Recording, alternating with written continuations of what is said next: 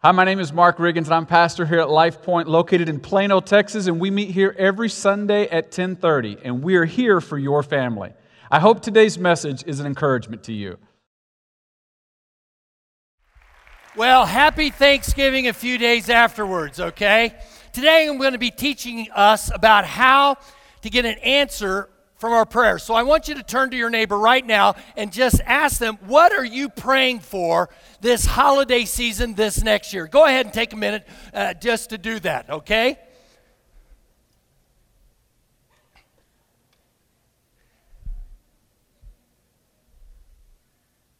Now, I can tell you what I'm praying for. It's really simple, okay? I believe in God's providence. Pastor Mark was at an event this past few weeks, and he won a Hawaiian shirt. And I have not seen it on stage since he won that Hawaiian shirt. How many of us here would like to see God answer my prayer of seeing Pastor Mark wear a Hawaiian shirt on stage? There you go. Well, we're going to learn today how to pray the kind of prayer that God answers. Because if we're going to pray, we might as well pray a prayer that God's going to answer. And I'm not talking about the kind of prayer where you're praying for that 82-inch flat-screen TV. I really think that most of us here can go out and probably buy one of those things. I'm talking about the kind of prayer that when we're in a crisis, where we're looking for some kind of hope to hold on to. And so what I want you to do is I want you to pull out your smartphones and find your note page, and I want you to take some good notes. Because out of Daniel chapter 9, you and I are going to see 6 steps that Daniel took to see the answer to his prayer that gave him hope. So let's get started. The first thing that you and I need to do that we see out of Daniel chapter 9 is this. You've got to let God speak to you first. You have to listen to the voice of God. Now, you may be sitting here and you may be asking, well, how in the world do I do that? Well, in order for me to explain that, you first need to understand this principle. God always makes the move first. You don't. God is the initiator. We are the responder. We love because God first loved us. We serve because God has first served us. We give because He is first given to us. God will never ask you to do something that He hasn't done Himself. God is the initiator, and we are the responders. And this is true with prayer as well.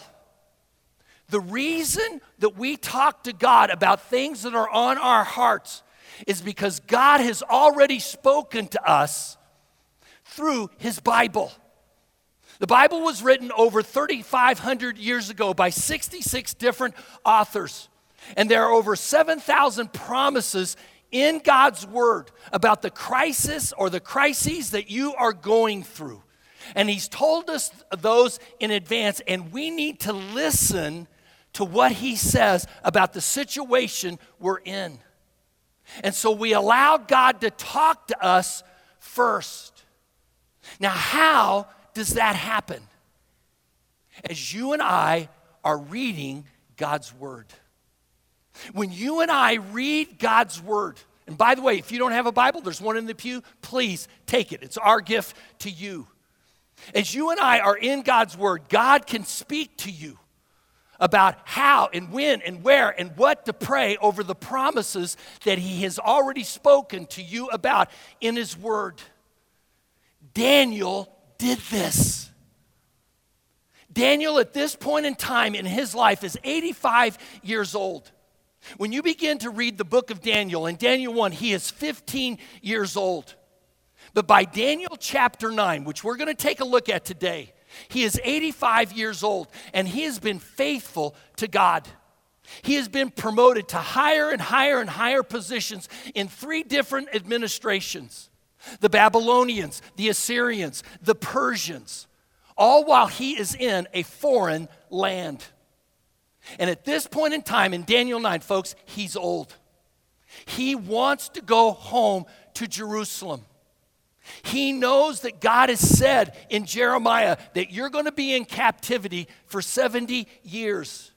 And he knows the time is coming ripe, but there is a crisis in his life. He knows God's people haven't turned their hearts back to him yet.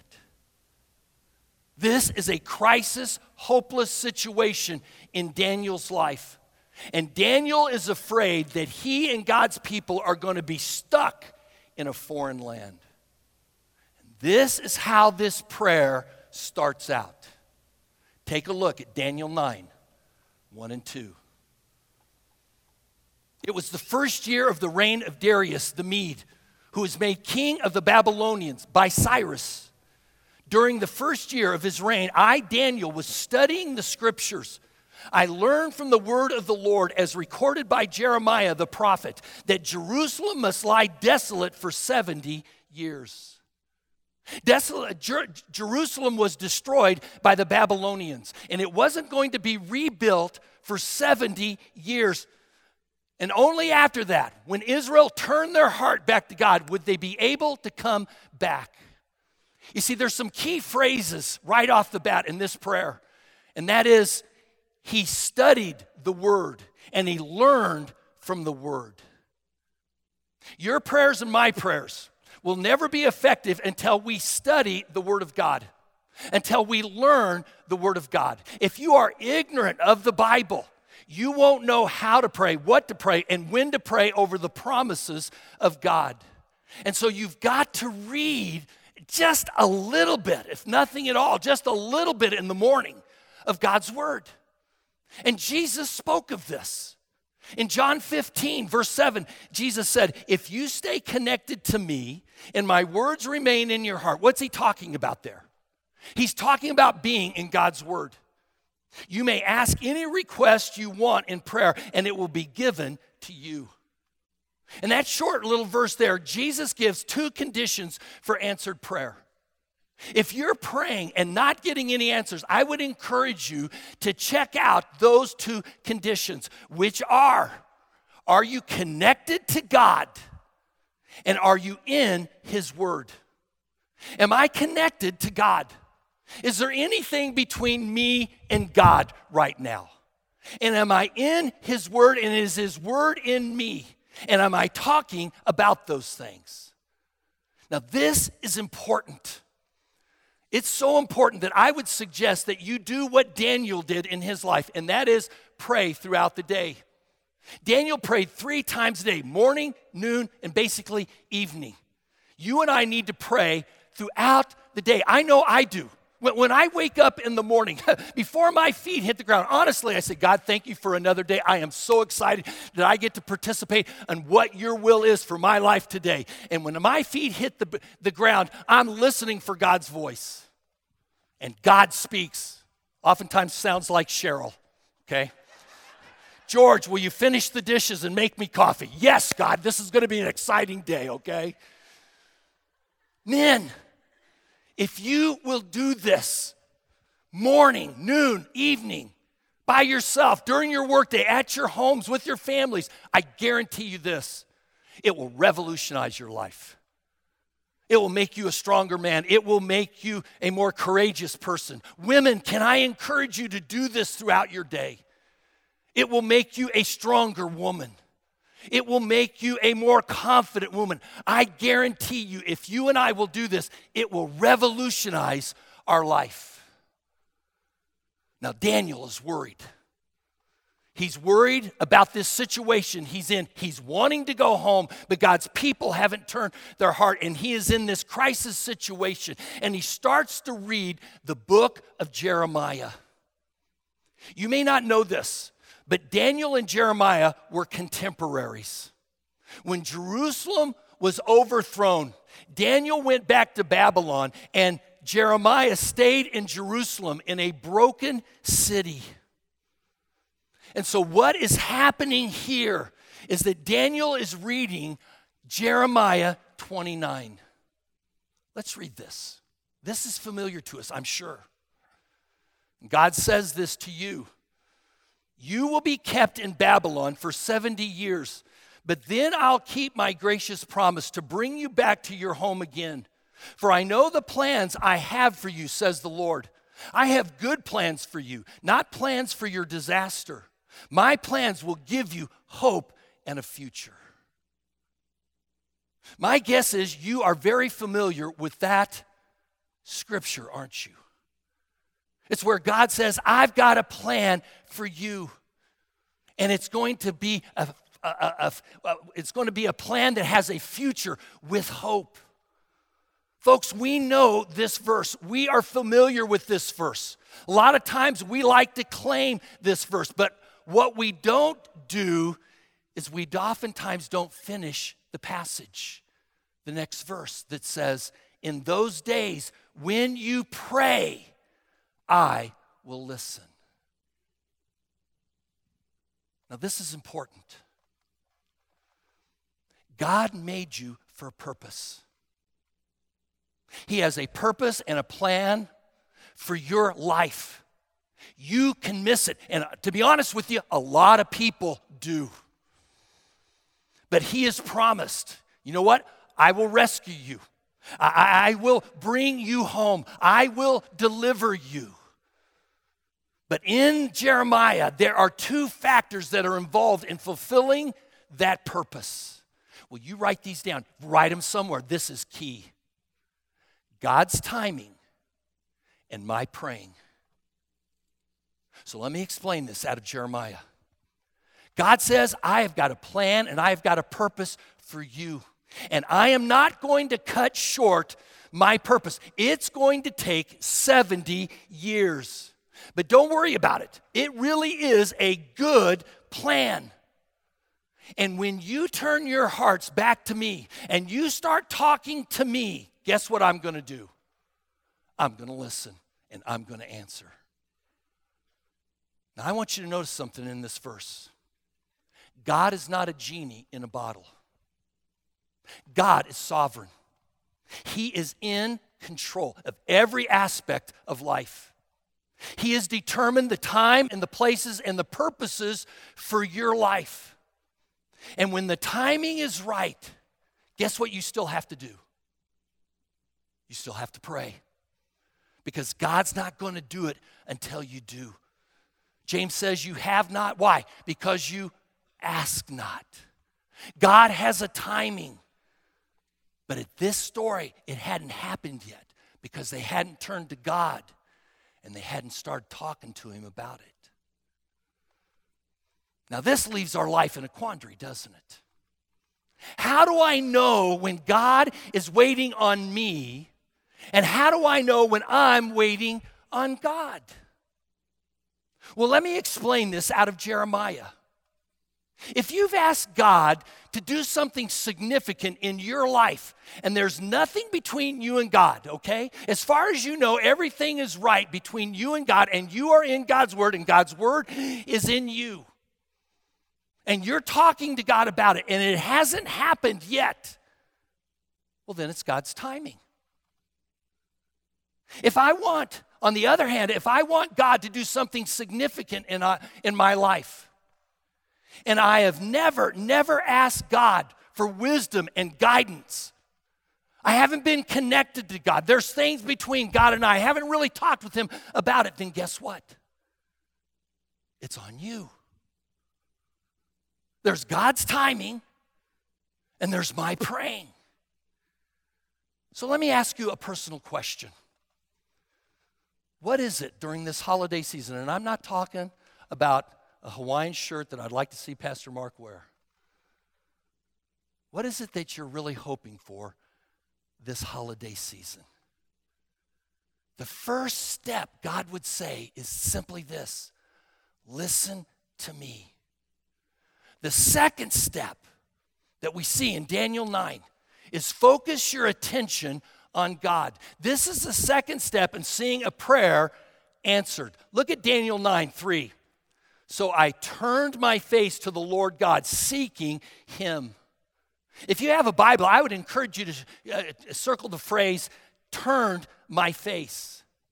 Husbands, I want to give you, I found that this really works. I mean, husbands, I want to give you a little marriage advice. When your wife speaks to you, turn and look at them in the eyes. They really like that, you know? Why? Because it communicates, I've got your undivided attention.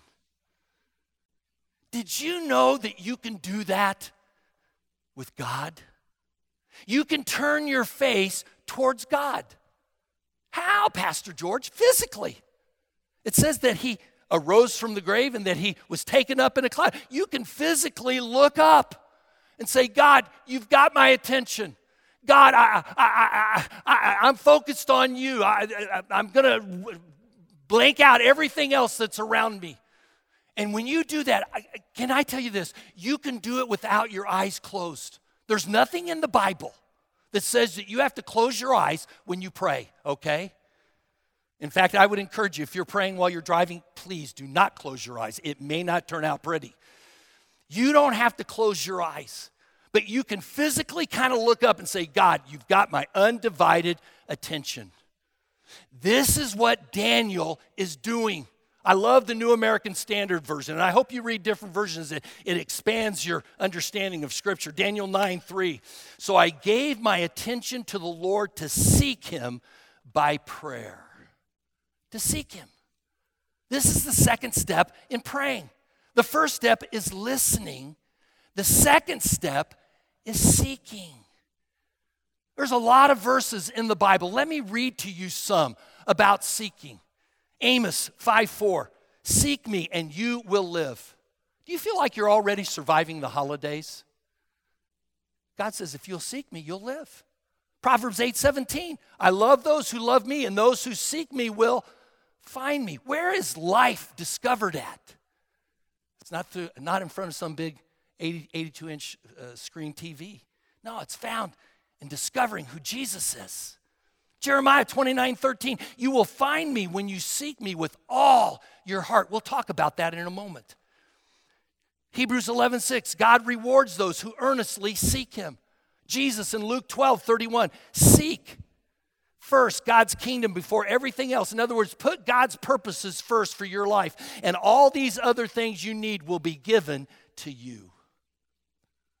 I don't know if you realize this, but most of the problems that you and I experience in life is the result of not seeking God.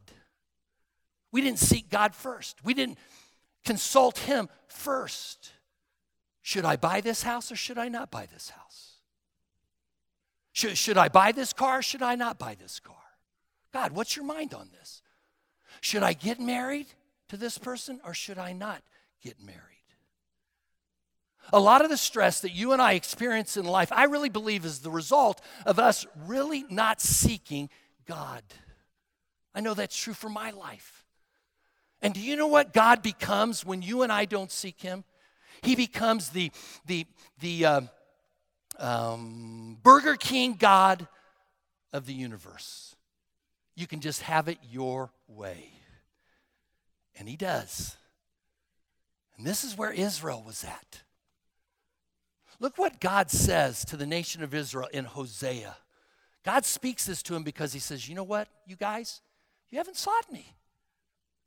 Isaiah 5:15 and following. I will return to my place on high, and I'll just wait until they, that is God's people, acknowledge their offenses and feel their guilt and seek my face. Then in their troubles and distress,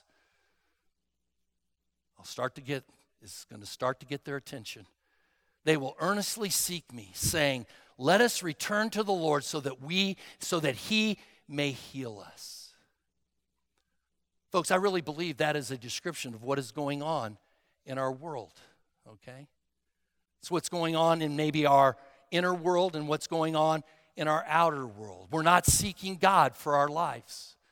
We're not seeking God for our marriages. We're not seeking God for our families. We're not seeking God for our careers. We're not seeking God even for our country. And God says, guess what? I'm just going to let it continue until the pain gets so bad you finally will turn to me. As Proverbs says, sometimes it takes a painful situation to get our attention. So what is it that needs healing in your life right now? God, I need your help with my body. I need your help with my family. I need your help with my marriage. God, I need your help. I'm at the end of my severance for a job. I just want to ask you a few questions. Is it possible that the situation that you're in is the result of not seeking God? Secondly, if you could paint your future differently than what it is right now for next year, what would that picture look like? But the most important question maybe is this: are you willing to seek God for it? The third step in a prayer that gets answered out of Daniel 9 is this: express your desires with emotion. Whether it's about your health, whether it's about your marriage, whether it's about some relationship, whether it's about your finances, whatever it is, express your emotions to God. So many of our prayers are just humdrum prayers. I'm sure a lot of people prayed around the Thanksgiving table this holiday season, and it was just a cut and dry prayer. God's great, God's good, let us thank him for our food, rub-a-dub-dub, thanks for the grub, God, okay? Sometimes our prayers are like Eeyore in Winnie the Pooh. Now I lay me down to sleep. I pray the Lord my soul to keep. You see, honestly, God doesn't care how many words you say, and he doesn't care about how beautiful those words are, but what he does care about is the intensity and the emotions behind those words. Have you learned that you can say the right words in the wrong emotion to your spouse and they don't get it? Why? Because the tone of your voice matters. God is an emotional God. The only reason that you and I have emotions is God has created us in his image. God is love, so we are able to love. God is happy, so we're able to be happy. God gets sad, so we're able to get sad. God gets frustrated, so we get frustrated. We've been made in the image of God. God is an emotional God, and he is very emotional about you. Do you realize that? He doesn't come over you and say, I love you. Another day, I guess, in paradise. No, the Bible says that he shouts over you with shouts of joy. God is passionately in love with you. He has deep, deep, deep emotions, folks, for you. And your tone of voice makes a difference in the request. I mean, think about if you were going to get married to some significant other and you just came up to them and just said, will you marry me? Or will you marry me? Do you think the outcome might be different? I kind of think so, okay? And so if you ask God for something in your crisis, remember, he listens for the intensity in your voice. God, I've got to have this. Please, please, please, please, with sugar and candy on top, God. I've got to have it. And this is how Daniel talks to God. Look at Daniel chapter 3. And I began pleading with God earnestly in prayer. That word pleading means asking with emotion. It's not mundane. It's not dry. It is seeking God seriously. Please, please, please, please, God, you've got to come through. I'm getting old and I want to come home, God. I want to die in my home country. Take a look at Daniel 9:3. I love this out of the Message. I poured out my heart, bearing my soul to God. Have you ever done that? Daniel is doing this here, folks. This is a gutsy prayer. God, I have got to have your help. God, I've got to have your help in my schooling, in my marriage, in my family. Folks, we got to have help in our church. God, I'm pouring out my heart for you. Do you remember the last time you prayed that kind of prayer? I'm not a prophet, but I can tell you exactly when it happened. when you were in desperate need, when you were in a crisis. God, you've got to come through. But here's the deal. You and I don't have to wait until we're in deep, deep pain. We can do it in advance. The Bible calls this crying out to the Lord. And many people throughout the Bible cried out to the Lord before they were ever in pain. And you know what happened? God listened to them. Why? Because God listens to the cries of our heart. And this is what Daniel is doing. God, I just want to go back home. God, I really, really do, God. And I'm getting old. God, help your people to turn back to you and listen to their prayers. It's interesting. A lot of times as believers, we stop at Jeremiah 29, but you got to finish the rest of the book. In Jeremiah 50, Jeremiah says this, "Then my people will join together," that's key, "in tears to seek the Lord, and they will ask the way to Jerusalem, and they will start back home again." Folks, that's a touching verse. That's a verse that's filled with hope. God, we don't know the way back home. We are so lost, God, we don't know the way back home. But we're asking you, God, to show us the way, and we're asking with tears on our face. You and I need to pray that kind of prayer. God, my life is out of whack. I just need to come back home. My marriage is out of whack. I just need to come back home, God. My family is out of whack. We just need to come back home. My vocation is out of whack. I just need to come back home. God, will you show the way? And when you do that, with emotion in your heart and words, guess what happens? God listens to the cries of our heart. So let me ask you this. Do you know what's going on in your personal world? And have you cried out to God, God, show me the way back home? Our church tonight is getting together, probably one of the most inconvenient times in many ways. But you come together, 5 o'clock, and let's pray. God, show us the future of Life Point for us. Make it clear. Lead us back home, God. There's a fourth thing for a prayer to be answered that we see in Daniel, and it's this. I need to demonstrate my seriousness. I need to demonstrate my seriousness. When you start to pray about something, you need to signal to God, God, I am really serious about this. This is what Daniel does, and he does it in two ways, culturally and universally. Take a look at Daniel 9:3.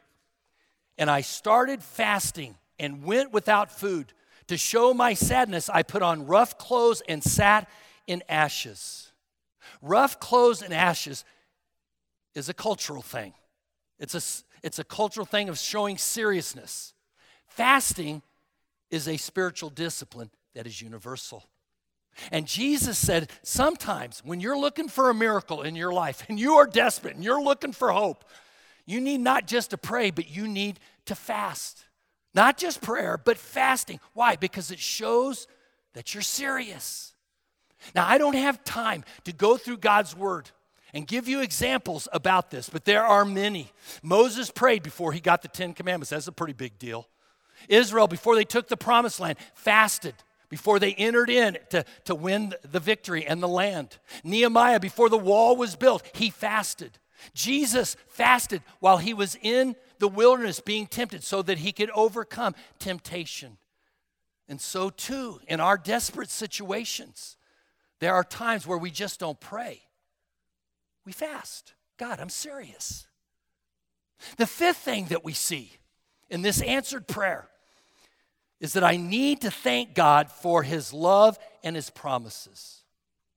The Bible, pretty clear, says that we need to enter into his courts with praise and thanksgiving in our heart. And we just celebrated our national holiday, right?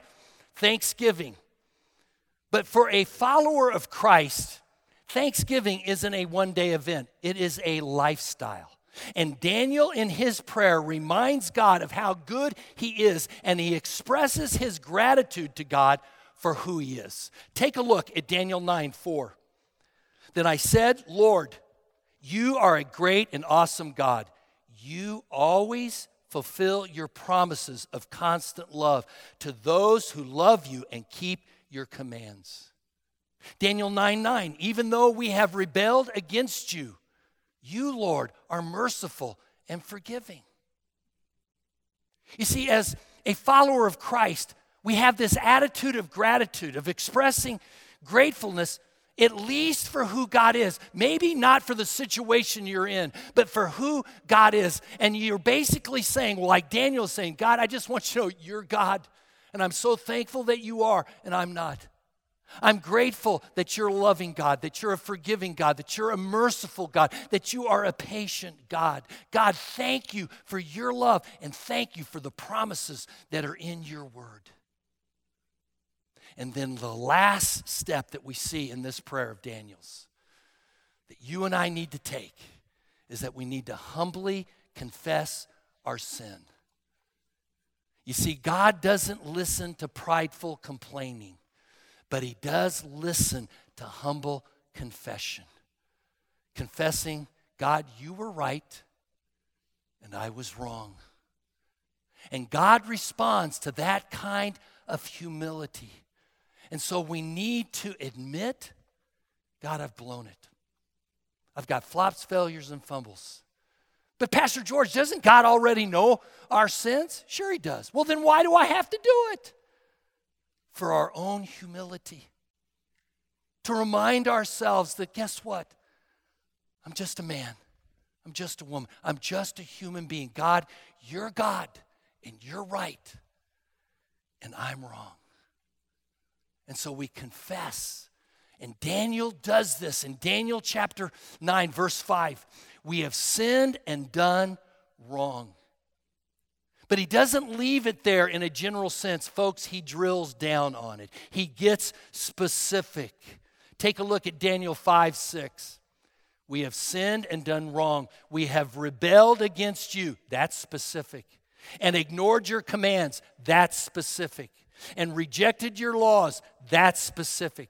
We have refused to listen to your servants, that's specific. The prophets who spoke your message to our kings and leaders and parents and to everyone else in our nation. He's being specific. He's saying, guess what? It's all our fault.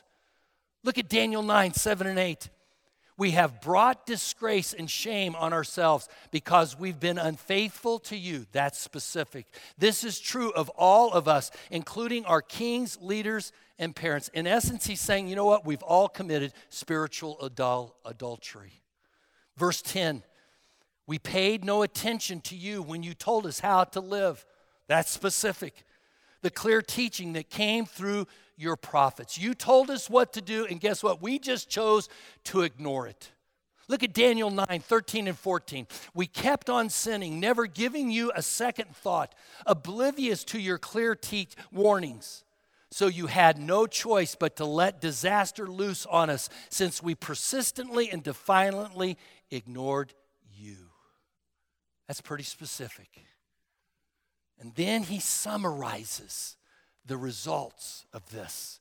In verse 16, now all the nations mock us. We're not an example of what we should be to the world. That may ring true for some of us right now. Now Daniel knows that he doesn't deserve the grace of God, but he falls on the grace of God. Look at Daniel 9:18. Oh God, listen to me and hear my request. We do not ask because we deserve help, but because you are so merciful.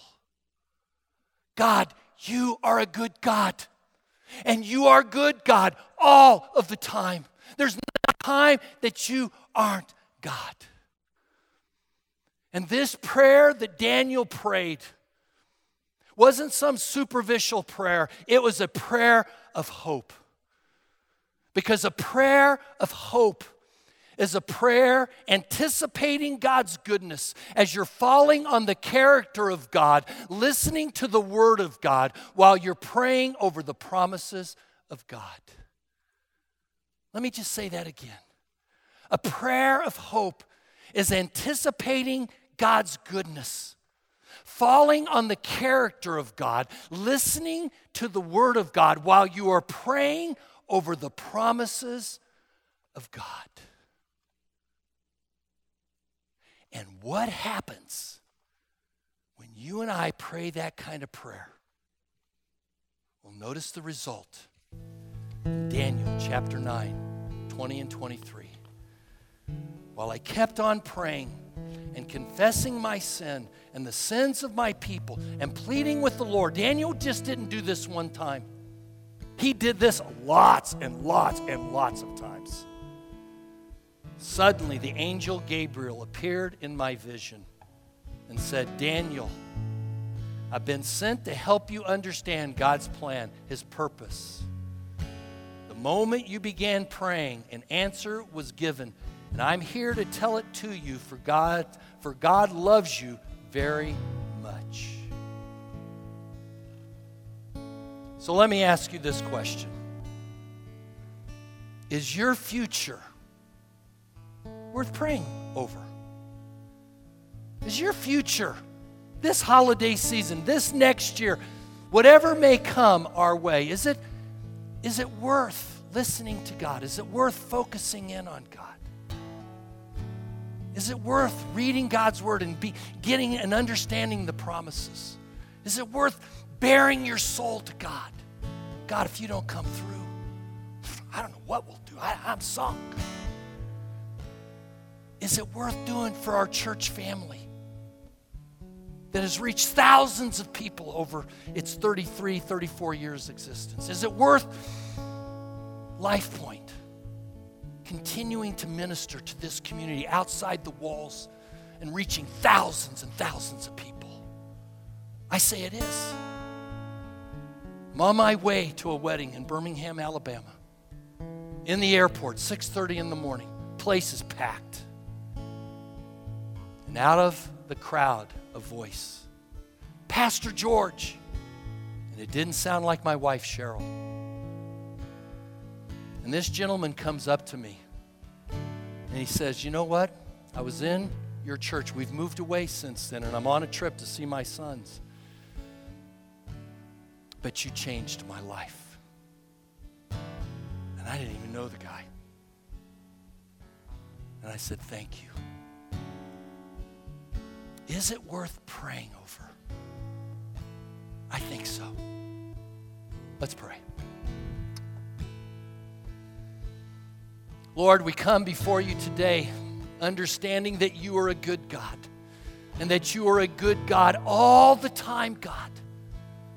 Though we may not be experiencing goodness circumstantially in our life, you are a good God. And we fall on your grace and your mercy and your forgiveness and your patience and your forbearance. And we cry out to you, God.